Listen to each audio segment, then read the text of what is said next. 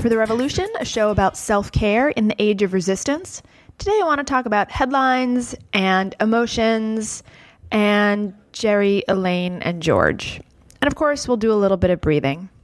Out of curiosity, recently, I Googled Trump and roller coaster. I honestly don't know exactly what drove me to do that, but it came to me. I was curious. So here's what I found. In headlines, news headlines, Trump himself or his policies have been likened to a roller coaster every week since the inauguration. Every single week, from the very first week of his presidency until the time of this recording. January 29, CNN, Trump's roller coaster first week of diplomacy. February 3rd, Reuters, Trump's dollar paradox promises roller coaster ride for currencies. February 3rd, US News, the Trump train is a roller coaster. February 6th, Trump's roller coaster promises a wild ride. February 7th, Republicans are willing to ride the Trump roller coaster for one simple reason. February 16, foreignpolicy.com referred to the roller coaster in an article about the two state tap dance in the Middle East. March 3rd, Dickerson on President Trump's roller coaster week. March 5th, another wild ride on the immigration reform roller coaster. March 5th, Again, Financial Times over the wiretapping accusations. The tweets marked a dramatic end to a roller coaster week. March 7th, this one's Trevor Noah. I like it especially. He says we're all on one long tangerine roller coaster ride. March 17th, the presidency was called on its roller coaster ness twice, once in relation to Angela Merkel and the other on US China relations. So, yeah, I'm sure there's more, but every week has been a roller coaster week. All of the weeks. Can you feel it? Because I can feel it. It's a little bit crazy. I've never really loved roller coasters, but here it is. And we react. This one makes us angry. This other makes us sad. Our nervous systems get amped and then we come down. We can feel energized or exhausted. We get excited about something. We get angry about something. We get down about something. And again, up and down and up and down. And that, you know, that's life. That's just how it all gets put together. For every positive, there's a negative. For every victory, a loss. For every bright, sunny day, there are rain and shadows. And that's not a bad thing. That's just the way it is. That's a good thing. Although maybe I shouldn't talk so much about good versus bad because that's it's another whole conversation, just a habit of our culture in general. We like to label things as good or bad when in reality they just are, right? Zebras don't go around thinking like, well, that's bad news. It just is, right? Like there's that old expression zebras don't get ulcers. Like, they don't worry about stuff. They're not judging whether it's good or bad. It just is. But for us, for humans, there's good and bad. There just is. And I, I don't know that it helps so much to argue about whether something is inherently good or bad or whether it just is. I think if we can put a lens on it of just saying, like, well, that's life, life has all of those things, I think that's really helpful. We need both, right? A lot of times in life in general, we're encouraged only to focus on one side or the other. Every cloud has a silver lining. Well, every silver lining has a cloud, right? Like everything has its opposite. That's the way the world works. We're conditioned sometimes to only see bad news. You know those people, right? The glass half empty people, the Sean Hannitys of the world, the crisis people who every day are like, oh, and then this, and then oh, and then that, and we're all gonna die. A meteor is coming and it's gonna kill us all. These are the tragedy mongers. These are the people who thrive on fear. And it's a kind of energy, and we can be fed by that energy. Those are the glass half empty people.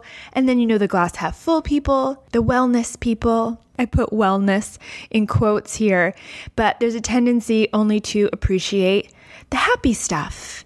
There's a whole movement about how to be happier. And I, I don't disagree with that necessarily, but especially if you spend some time in this quote unquote wellness world, it's it's a lot about how to be fearless, but, you know, how to be happy, how to be fearless, how to be, how to rid your life of negative energy.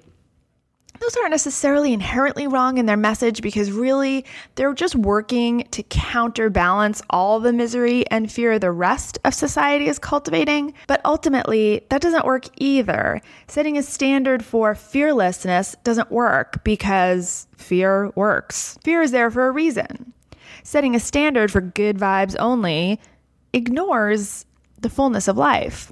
The law of the universe is balance.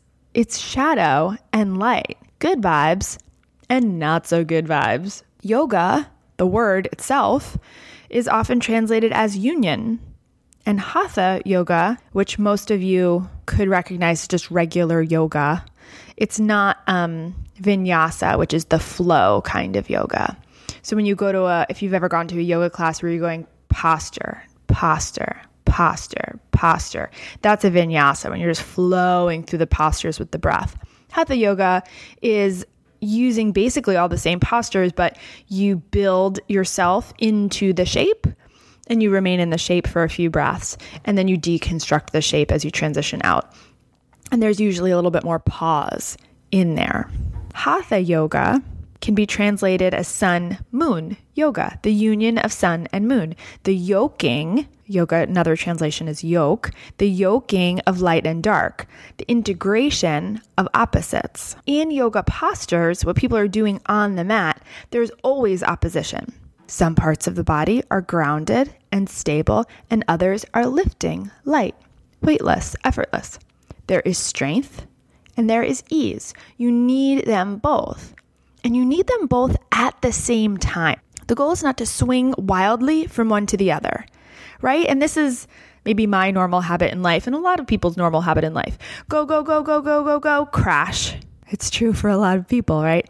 Go, go, go, go, go, go, go, crash. That's a roller coaster. That's that's a wild swing from one opposite to the other. There's an episode of Seinfeld. I know, I know it's an old show, and I know it means I'm old that I keep on making references to it. But there's an episode of Seinfeld. It's the one where, if you know the show at all, George decides to do the opposite of all of his instincts. And in this one, all sorts of crappy stuff starts to happen to Elaine. She starts in a very positive place, but then slowly things degrade for her. Her boyfriend breaks up with her, she gets in trouble at work. George, on the other hand, who often is having horrible things happen to him all the time, is doing incredibly well, right? He starts doing the opposite of all of his instincts, and then things start going better and better and better for him. Meanwhile, in the middle, we have Jerry, who loses a gig, but then gets a different gig. Like he pretty much remains the same. Kramer calls him even Steven. It's funny when you watch it, it's not funny when I explain it. But all of that is to say, yes, things around you may change, but you, who you are, stays the same. There may be a roller coaster of a world happening, but you are stable. Think of yourself as Jerry. Elaine was up and George was down. Now George is up and Elaine is down. But Jerry's life is exactly the same. Guys, be Jerry. That's our goal. Be able to handle up and down. Be up and down at once. For Jerry, there's no wild roller coaster. He's fine. I'm fine. That's who Jerry is. He's fine. He's always fine. P.S. Actual Seinfeld uh, meditates. Fun fact for your day. So, what we're going to do today is a breath practice where we cultivate a calm equanimity. And what I mean by that is an ability to stay even Steven by uniting the right and left hemispheres of the brain and of the body.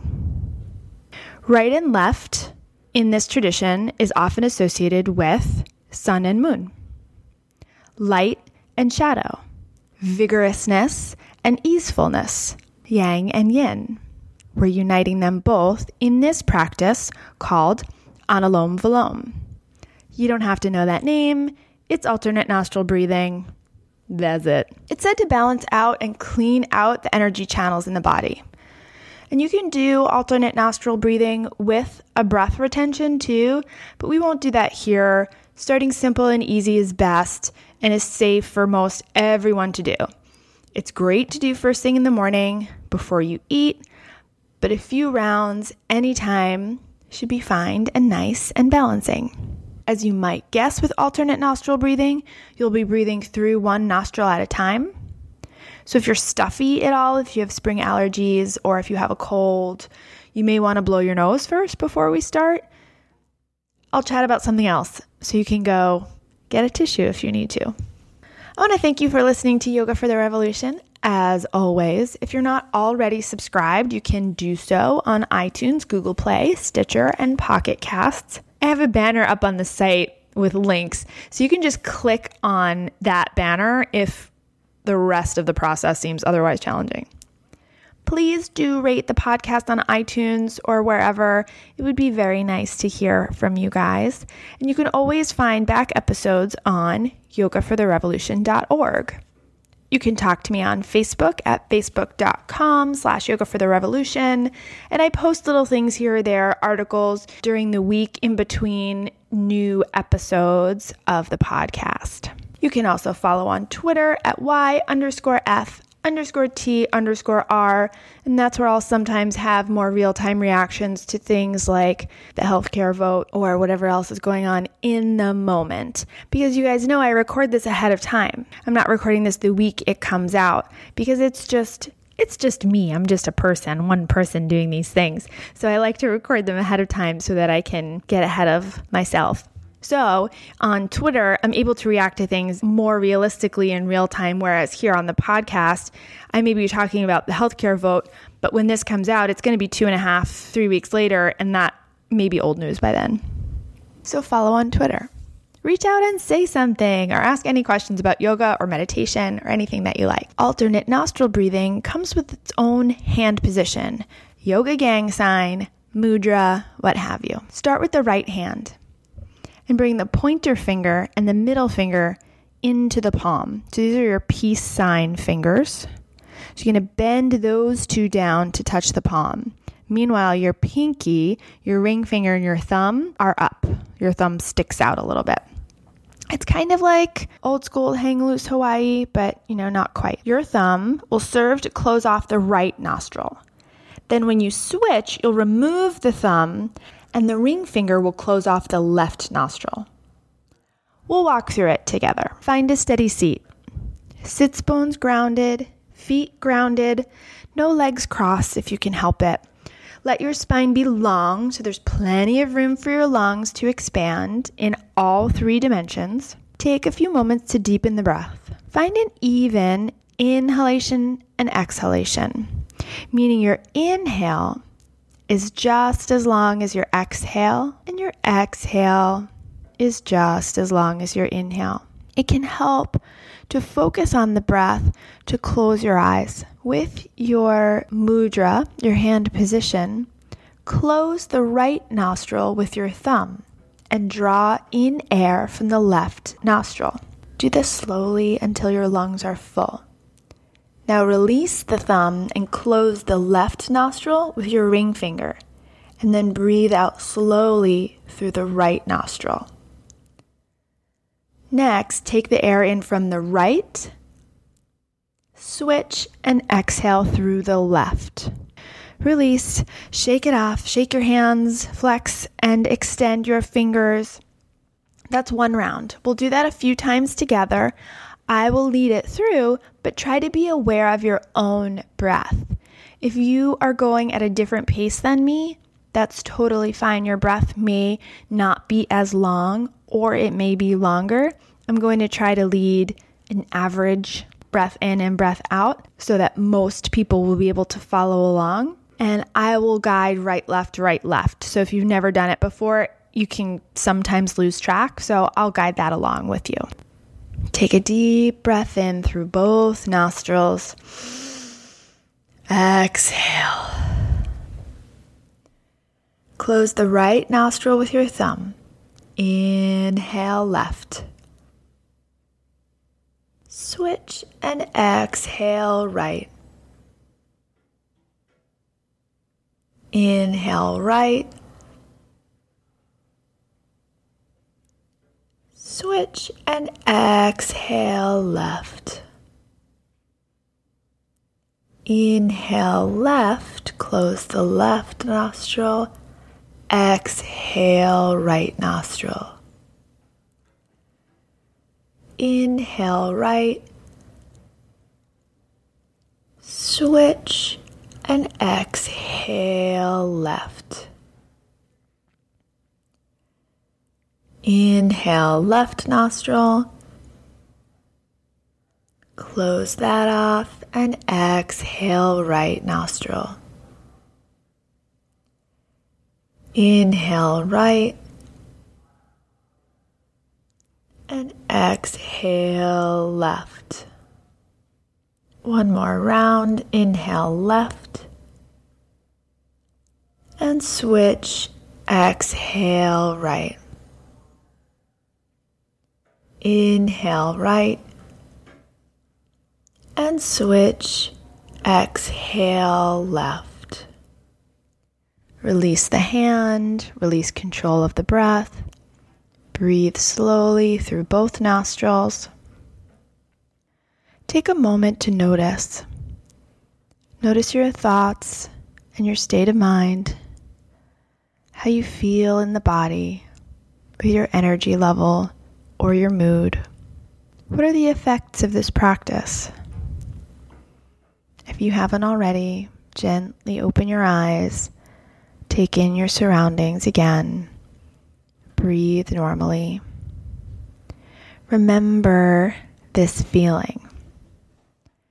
Remember that even when life is a roller coaster, you can find balance. You can be even Steven. It just takes practice.